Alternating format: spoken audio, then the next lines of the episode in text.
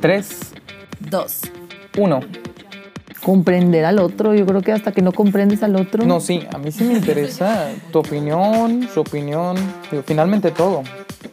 Hola, soy Dinora Ochoa. Hola, yo soy Agustín Ochoa. Porque aquí Todo in podcast. Todo in podcast. Cosas que Cosas que Cosas que Podcast. No, ya, dale, dale. Hola, ¿cómo están? Estamos muy contentos nuevamente de estar aquí con ustedes. Agustín Ochoa. Dinora Ochoa. Hola Dino, muy contento de estar aquí para realizar el podcast número 3 titulado Las relaciones desechables. Y bueno, hay que empezar a hablar de las relaciones que vivimos hoy y cómo nos complicamos las cosas, creo yo. Si de por sí la interacción con uno mismo es difícil, ahora imagínate interactuar con otra persona, compartir la vida con otra persona. Y aún más, agregándole el sentimiento que le llamamos amor. Estaba pensando hoy en la mañana que estaba trabajando un poquito en los puntos que íbamos a trabajar hoy y viendo el calendario de los podcasts, cómo los acomodamos. Y realmente dije, qué cliché que vamos a hablar de amor justo en la semana de San Valentín. Les prometemos que no fue acomodado, no fue planeado, así surgió. Sí teníamos programado hablar de relaciones, pero bueno, surgió en esta semana. Por las fechas. Así es, por las fechas. Pero pues ya que estamos aquí, pues vamos a entrarle, ¿no? Muy bien. En donde nos gustaría empezar a hablar de las relaciones y el amor, que como todo, también es determinado por la cultura. Quienes decidimos querer compartir nuestra vida, me incluyo, con alguien en un sentido amoroso, creo que nos ponen aprietos. Y digo quienes decidimos compartir la vida con otro, porque hay gente que tal vez ha tomado la decisión de no casarse, de vivir con roomies, relaciones poliamorosas, cuartetos amorosos, y bueno, un sinfín, quien decide eh, compartir vida mejor con algún animal. ¿no? Consigo mismo. Consigo mismo, con algún familiar. Entonces, yo por eso especifico que el día de hoy nos vamos a centrar en las relaciones y el amor. ¿Y qué le llamamos relaciones desechables por todo lo que vivimos actualmente? Así es, hemos estado platicando cómo ha cambiado o cómo hemos cambiado no solo como sociedad en cuanto a la vida que llevamos, hablábamos en nuestro primer tema, de cómo han cambiado las prioridades o lo que se considera éxito. Si nos vamos a la historia y le preguntamos a nuestros abuelos, le preguntamos a nuestros papás, qué era lo que ellos consideraban como el amor. En alguna ocasión, en otro podcast precisamente de Roberto Martínez, decía que era muy complicado ahorita decir el amor es para toda la vida. Dice, pues es que hace 50, 60 años toda la vida era el promedio de vida era aproximadamente sí no 50 y ya no 50, entre 50 y la muerte. Ahorita no ahorita la expectativa de vida va por encima de los 80 90 años. Entonces tomar la determinación y decir va me quedo contigo quiero estar contigo decido estar contigo para toda la vida. En mi caso, y tomando en cuenta la expectativa de vida, pues todavía me quedan 50 años con mi pareja, ¿no? Entonces, no es cualquier cosa, Oh, no, no. es fácil. Oh, no. oh, no. Entonces, no es nada fácil, no es sencillo. Y precisamente por eso queríamos hablar, porque romantizamos mucho las relaciones.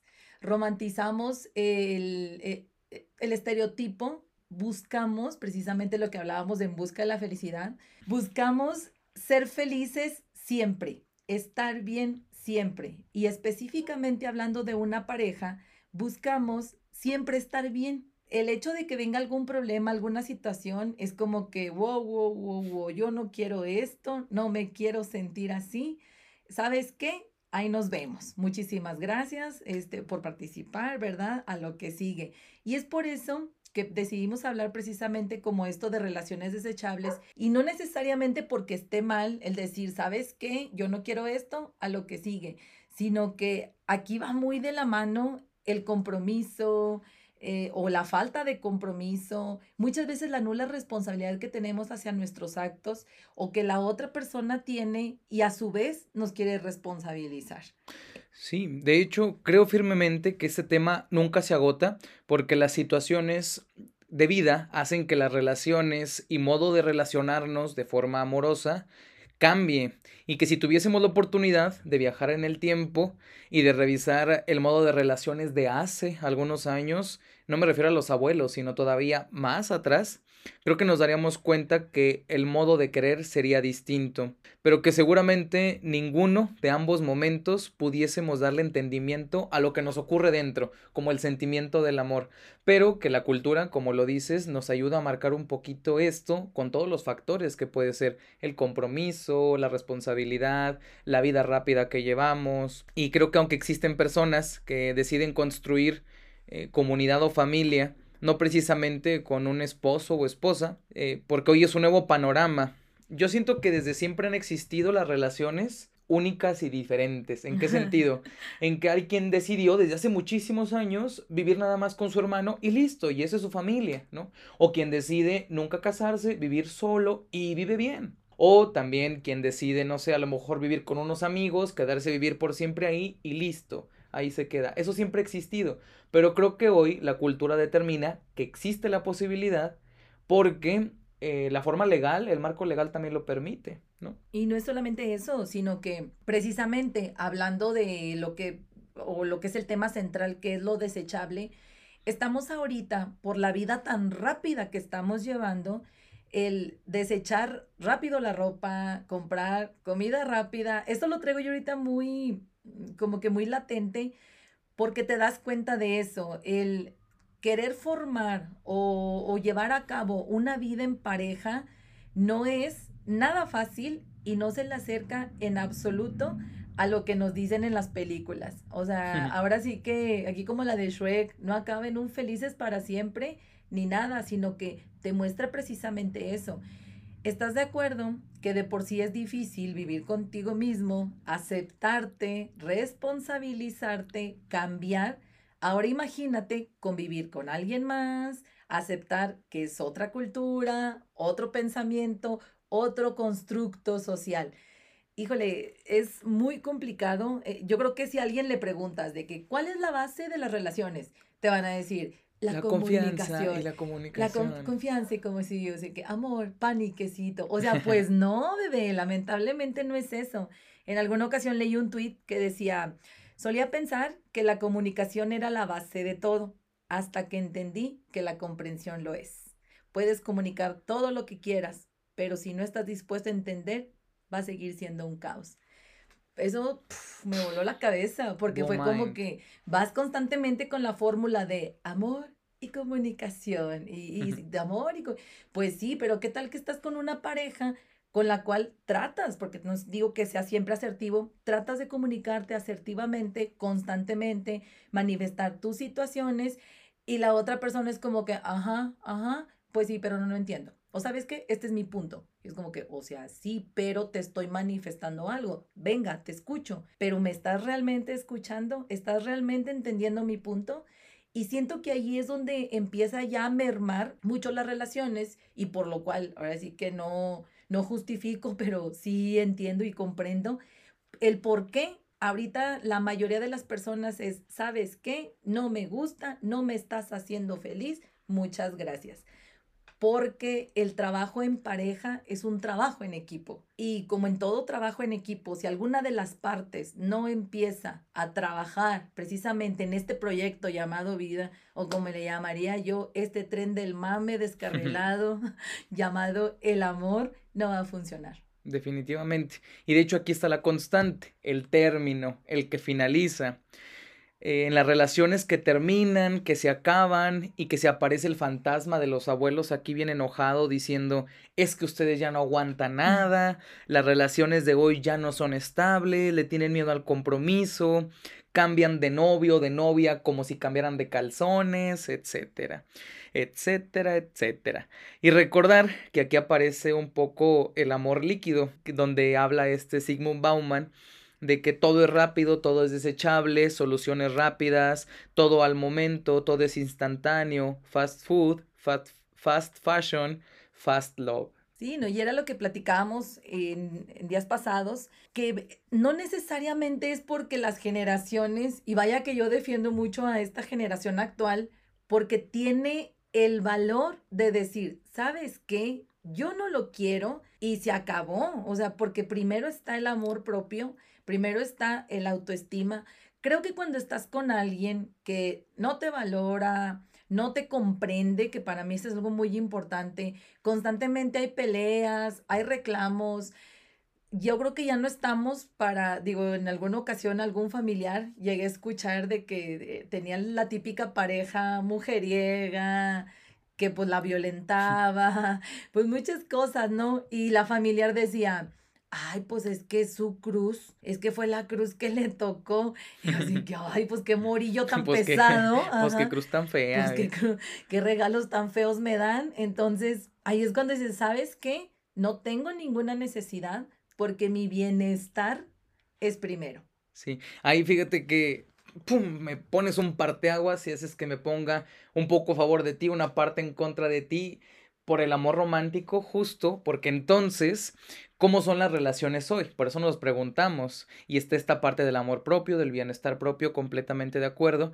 Pero ¿para qué una relación hoy en día? Pues si entonces tanto nos amamos propiamente, es como, bueno, hay que limitarnos a compartir. Y hay una trampa aquí en todo esto, porque es tan solo una de las tantas posibilidades que tenemos para vivir en pareja. Y entonces si tenemos tantas posibilidades, ¿para qué elegir estar en una relación?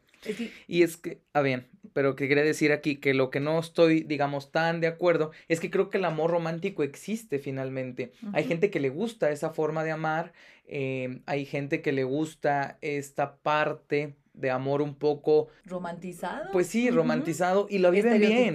El problema es cuando no la viven bien, porque es cierto. Me, primero me gustaría decir que aunque es un siglo moderno y que ya estamos en el open mind y el amor propio, etcétera, no deja de persistir la idea de amor hollywoodense. Completamente. Sí, por ejemplo, que muchos aspiran a este amor perfecto, aquel príncipe azul que venga y rescate a cada una de las princesas, y la idea de, la, de que la pareja lo es todo. ¿Cuántos no tienen la idea de que su aspiración mayor en esta vida es casarse o vivir con alguien para poder ser felices, aparentemente?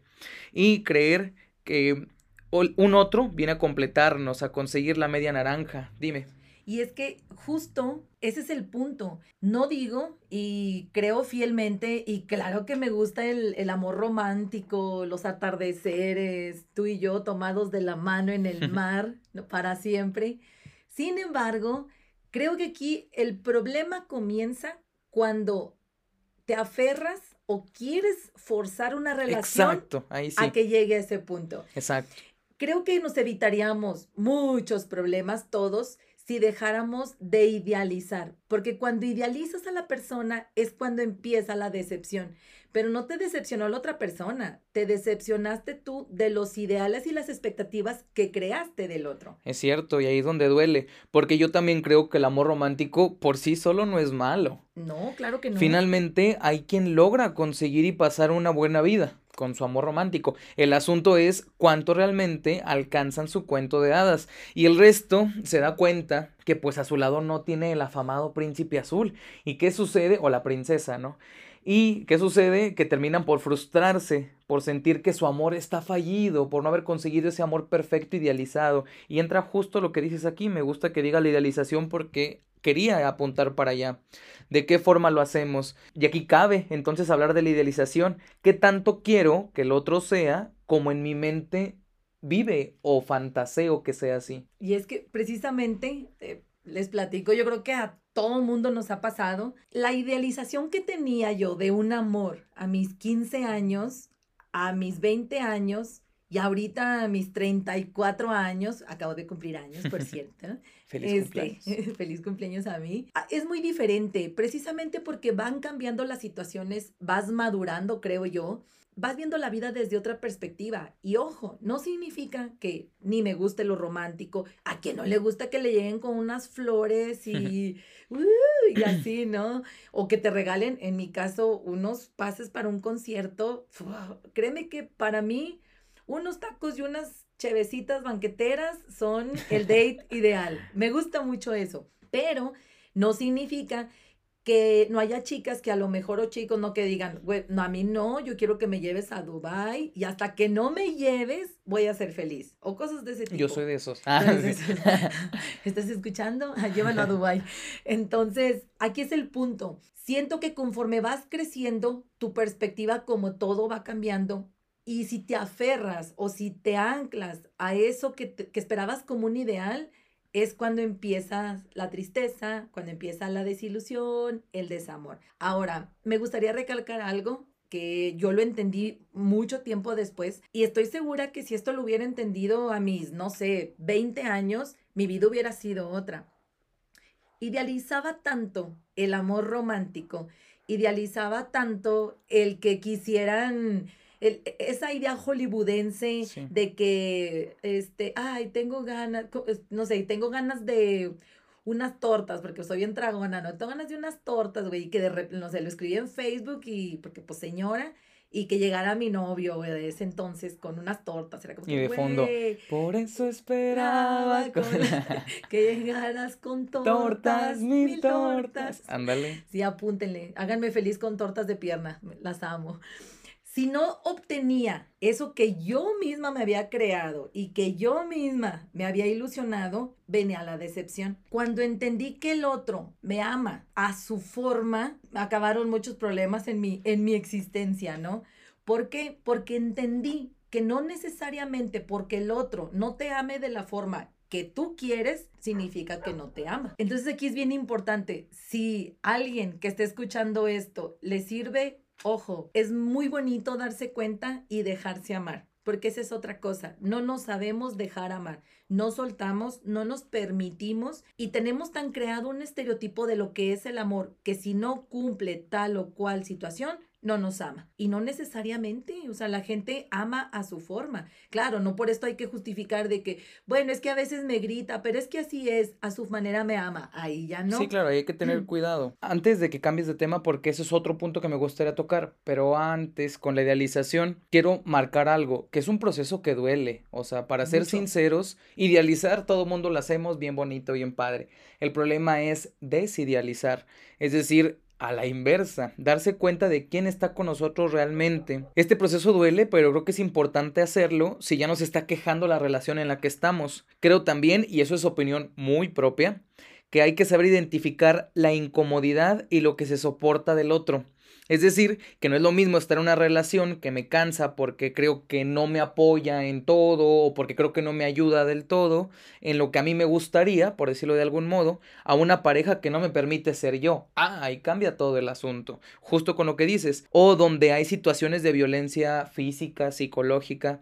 Y entiendo que, verbal, entiendo que mm, hay que tener en cuenta la microviolencia, eso es cierto, que a veces no se nota, pero que hay que tener cuidado de no irnos al otro extremo. No, completamente. Y este, en esta parte en la que hablas de, de, no, de que no te deje ser, sí es bien importante porque no nos damos cuenta cuando estamos en una relación y muchas veces es como que, bueno, si le molesta, pues igual y ya no lo hago. Oye, espérate, planteate si lo que estás haciendo le perjudica. Yo creo que en general esa es una máxima de vida. Si algo que estás haciendo a ti te hace feliz, pero eso está perjudicando a un tercero y ojo, perjudicando que le esté dañando en su integridad en una situación de este tipo, pues yo creo que está mal. Pero si estás haciendo algo que lejos de perjudicarlo te beneficia, les beneficia, ahí sí a lo mejor yo diría, alto ahí, loca, ¿qué está sucediendo? Y replantearte, ¿qué tanto en nombre del amor, como las novelas,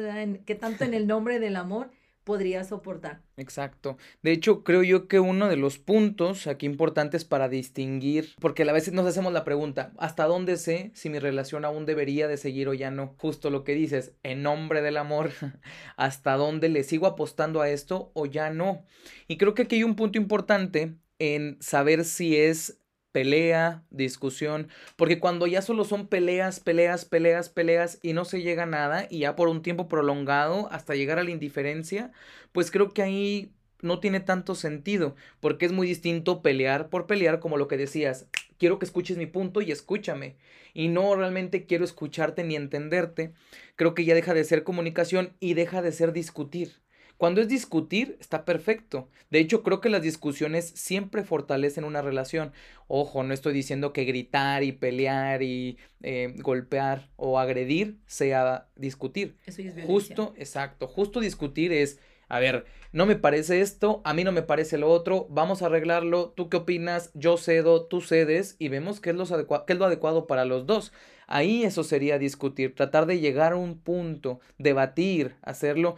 Finalmente por algo evolucionamos de forma humana. Yo sé que parece mentira porque cada vez parecemos más animales de verdad, pero la evolución humana y el lenguaje para eso nos da, para entendernos un poco hasta donde dé lenguaje, porque luego el lenguaje también tropieza y ya no sabemos ni cómo expresar las cosas. Pero bueno, es, es eso lo que yo creo un medidor importante. Si las personas se la viven peleando o si realmente están discutiendo, que es distinto para llegar a acuerdos. Y nuevamente, tratando de no caer en la perfección donde nada de, nadie debe de pelear, nadie debe de eh, discutir, todo debe estar bien entre nosotros, etcétera, etcétera. Y es que aquí tocas algo muy importante. No necesariamente el que no haya peleas, el que no haya es, pues desacuerdos, significa que ya no hay enamoramiento, que ya no hay amor, etcétera. Pero sí es muy importante si tú no te estás haciendo responsable de tus actos y lo único que quieres es culpar al otro y es que tú hiciste y es que tú dijiste y los reclamos que es algo que merma mucho la relación, considero que es una de las causas por las cuales y es completamente entendible, la gente dice, ¿sabes qué? Ay, nos vemos, o sea, es que en 1990 tú una vez, güey, o sea, sí, pero se supone que ya se habló, se supone que ya, y se tarda mucho, se tarda mucho en poderle dar vuelta a la página. De forma muy, muy personal, era, era ese tipo de, de chicas, ¿no? O sea, es por eso que te digo, mi concepción del amor y de una relación ha cambiado. Una disculpita a todas aquellas personas con las que tuve una relación, porque era bien loca. Di nombres. Ah. No, no, no, no, no, no, sin decir el código postal, pero conforme va pasando el tiempo, vas cambiando, vas madurando y dices, bueno, la neta, si ya hablamos, pues ya no te voy a estar refrescando el que tú hace dos años, tú hace cinco años. Al final de cuentas, fue mi decisión seguir aquí, fue mi decisión continuar con la relación. En todo caso, la responsabilidad de eso ya es mía. ¿Por qué? Porque yo ya acepté la situación, ya se perdonó o se disculpó la situación. Obviamente ya no se vuelve a repetir, ¿no? Si supongamos hubo una situación en la que hubo algún engaño, no sé qué tanto las personas podrían decir, bueno, pues si yo lo disculpo y continuamos. De forma muy particular, es algo que no podría. O sea, a mí sí me duele mucho el pensar o el decir, bueno, es que la desconfianza ya se rompe, se rompe la, la confianza, perdón, ya no hay la misma interacción. Es muy difícil resarcir esto cuando se pierde la, la confianza y pues obviamente se desencadena una serie de cosas, ¿no? Y algo que siento que también es muy importante resaltar es el orgullo. Muchas de las personas vivimos con el orgullo Mi abuela, como es gratis, lo agarras con las dos manos y no te importa. Y en este orgullo, el decir, yo tengo la razón, yo sé que estoy bien, este es mi punto y lo tienes que entender sin siquiera tratar de comprender al otro, considero que por eso también se terminan las relaciones, porque no comprendes al otro, no eres ni siquiera poco empático y estás tan en tu posición de que yo estoy bien, tú estás mal, tú me hiciste, tú me esto, tú lo otro, sin darte cuenta que posiblemente son puras cuestiones personales, o sea, realmente el otro no te lo hace. Tú te, tú te lo estás haciendo, o sea, porque el otro dice Hay cosas. que responsabilizarse. Exacto, no hay, un, no hay una responsabilidad y es muy complicado. Cuando una de las dos partes es la única que se hace responsable, creo que no funciona y no va a funcionar. Es como en un trabajo, es algo bilateral, o sea, legalmente es un contrato bilateral. De hecho, el matrimonio es un contrato, precisamente porque es un mitad y mitad, Ujú. una corresponsabilidad, coobligación y por supuesto que hay derechos. En este caso, creo que cuando ya se carga más de un lado que del otro, ya no funciona. Ya no funciona porque es insostenible. Les decía, es como si vas al trabajo y, y te sientas todos los días. Bueno, hay trabajos que sí puedes hacer eso y te pagan y tu jefe de que, oye, pues es que ponte a trabajar. Oiga, yo ya vine, ya estoy aquí, págueme porque ya estoy aquí. Sí, no es o sea, no lo es todo. No el estar ahí lo es todo. Hay que hacer cosas. Hay que responsabilizarte. Ahora sí que aquí se aplica, hay que echarle ganas. ¿sí? Hay que poner más cosas, este, para que esto funcione. Y me gustaría, cerrando a lo mejor esta idea para pasar a lo del enamoramiento, a lo del eh, el enamoramiento, decías, es muy importante y la base de la relación, desde mi, desde mi perspectiva de vista, no es suficiente el amor para tener una relación. No es suficiente incluso el sexo para tener una relación. También hace mucha falta la estabilidad económica. No es mentira eso, de que cuando la necesidad entra por la puerta... El amor sale por la ventana. El amor sale por la ventana, una cosa así. Y es verdad, y vaya que hay altibajos en una relación ya de pareja, porque es bien padre cuando de novios, cada quien en su casa y bien bonito. Quienes hemos vivido en pareja sabemos que no lo es todo. Porque te enojas y ni modo que te vayas, pues a dónde? ya viven juntos, ni modo de que córtalas, ¿no? Entonces, hay más cosas que deben de completar o complementar una relación. Y vuelvo al punto, al de por qué ahorita ya no es tan simple o ya no es tan común decir, bueno, pues voy a estar toda la vida contigo, porque no es fácil. Y todo lo que no sea fácil y no me genere placer inmediato, no lo quiero falso placer inmediato. Así es. Bueno, pues la idea que tengo va enseguida de lo que estás diciendo, aportando que la gente diferencia un poco, bueno, más bien no diferencia de lo que es el enamoramiento a el amar que yo lo entiendo como que el amar sería una capacidad que tenemos eh, de poder construir algo con alguien y de caminar con alguien o como le quieras llamar en sentido romántico. Pero eso, que el, enamoramiento es distinto a la capacidad de amar, porque cuando llega este punto que tú estabas comentando antes, la gente cuando ya tiene una primera pelea, cuando la gente se empieza a discutir con otra persona, dice, no, el enamoramiento se acabó, listo, hasta aquí llega.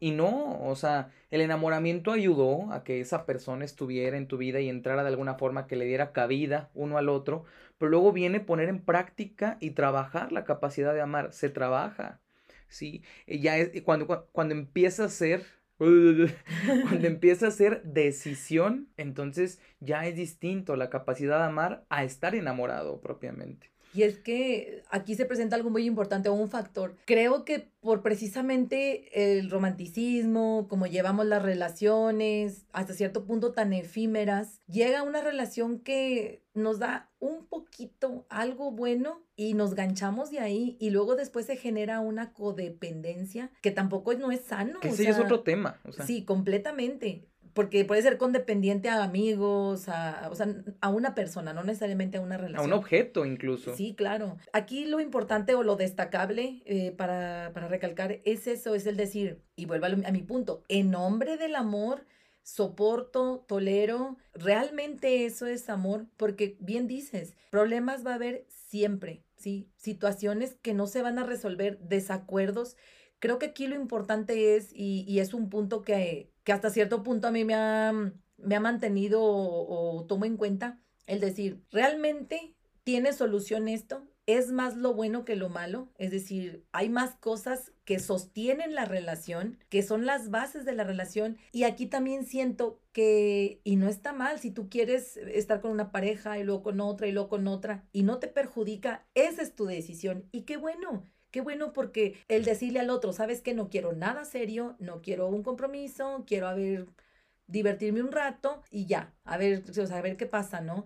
Siento que nos evitaríamos muchos problemas. ¿Por qué? Porque todo mundo tiene esa fantasía del amor y se complica y a lo mejor ya no te gusta esa persona. A lo mejor te era físicamente atractiva, pero ya a la hora de los fregadas fue como que, no, la verdad no era lo que esperaba. Y precisamente para no fracasar, entre comillas, fracasar en el amor, es como que no, pues mejor me quedo ahí, o sea, porque pues es como que lo más estable que he tenido. Y es por eso que estamos, somos infelices, porque te aferras a una idea de un enamoramiento, de algo de no fracasar y realmente no te está haciendo feliz. Pues por eso te digo que hay que diferenciar entre el, entre el enamoramiento y entre la capacidad de amar, porque yo solo creo que es una capacidad, es más un trabajo y es una decisión de construcción, tanto propia, el amor propio también es un trabajo y una construcción como para el otro, finalmente. Yo me siento un poco limitado, sinceramente, al hablar de este tema porque creo que hay muchísimos más factores que se deberían tener en cuenta para hablar del tema de las relaciones. Pero es porque aquí también se juega lo sexual, el deseo, la erótica, lo económico, lo político, todo lo que estás mencionando y más. Y que nos compromete de lleno. Y que bueno, La pregunta aquí es, ¿para qué queremos descifrarle o entender el amor? Porque durante años, si nos vamos con los filósofos, siempre han querido descifrar o hablar del amor y nunca llegamos a algo concreto o definitivo o universal. Y por eso digo que aquí lo importante, creo yo, o lo que veo más viable, es vivirlo, vivirlo e ir conociendo y reconociendo nuestra capacidad de, de más que preocuparse por entenderlo a manera global, al menos por ahora. Pero bien, yo para ir cerrando y en conclusión, yo digo que es permitirse saber cómo quiero mi vida, si en pareja, si conmigo mismo, si con roomies, el punto es hacer lo que nos hace sentir cómodos, evitando, sobre todo, y aquí va la regla fundamental, compararnos con las otras parejas o con los estilos de vida amorosa de quienes nos rodean. Ahí está el secreto clave. Compararnos o medirnos con las experiencias de los otros o con una relación anterior incluso que nosotros mismos pasamos. Claro. El estar comparando a la nueva pareja con la anterior. Eso es peligroso.